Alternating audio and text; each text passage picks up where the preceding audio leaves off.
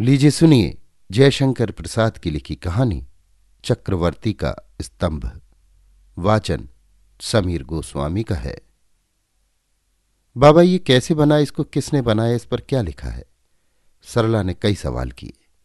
बूढ़ा धर्मरक्षित भीड़ों के झुंड को चढ़ते हुए देख रहा था। हरी टेकरी झारल के किनारे संध्या के आपत की चादर ओढ़कर नया रंग बदल रही थी। भीड़ों की मंडली उस पर धीरे धीरे चरती हुई उतरने चढ़ने में कई रेखा बना रही थी। अब की ध्यान आकर्षित करने के लिए सरला ने धर्मरक्षित का हाथ खींचकर उस स्तंभ को दिखलाया। धर्मरक्षित ने निश्वास लेकर कहा, बेटी, महाराजा चक्रवर्ती अशोक ने इसे कब बनाया था? इस पर शील और धर्म की आज्ञा खुदी है। चक्रवर्ती देवप्रिय ने ये नहीं विचार किया कि ये आज्ञाएँ बक बक मानी जाएँगी। धर्मोन्नत लोगों ने इस स्थान को ध्वस्त कर डाला। अब बिहार में डर से कोई कोई भिक्षुक भी कभी दिखाई पड़ता है। वृद्ध ये कहकर उद्विग्न होकर कृष्ण संध्या का आगमन देखने लगा। सरला उसी के बगल में बैठ गई। स्तंभ के ऊपर बैठा हुआ आज्ञा का रक्षक सिंह धीरे धीरे अंधकार में विलीन हो गया।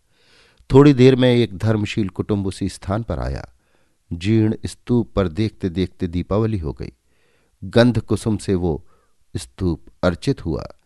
अगुरु की गंध, कुसुम सौरभ तथा दीपमाला से वो जीर्ण स्थान एक बार आलोकपूर्ण हो गया।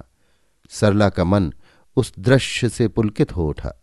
वो बार बार वृद्ध को दिखाने लगी। धार्मिक वृद्ध की आँखों में उस भक्तिमयी अर्चना से जल बिंदु दिखाई देने लगे।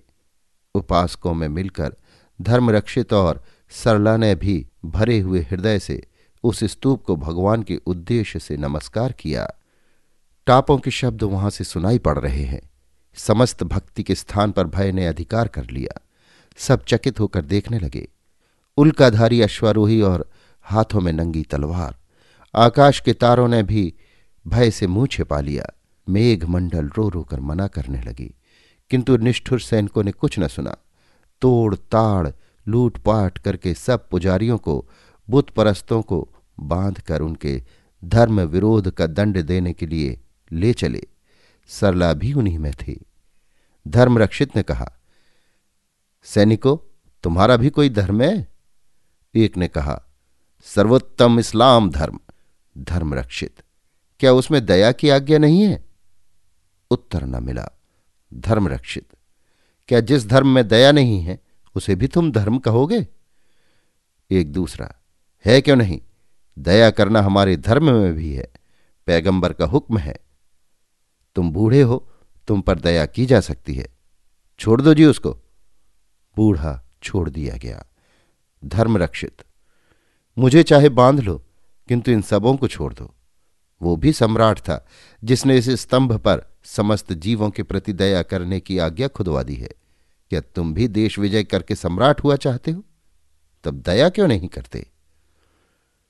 एक बोल उठा, क्या बागल बूढ़े से बकबक कर रहे हो?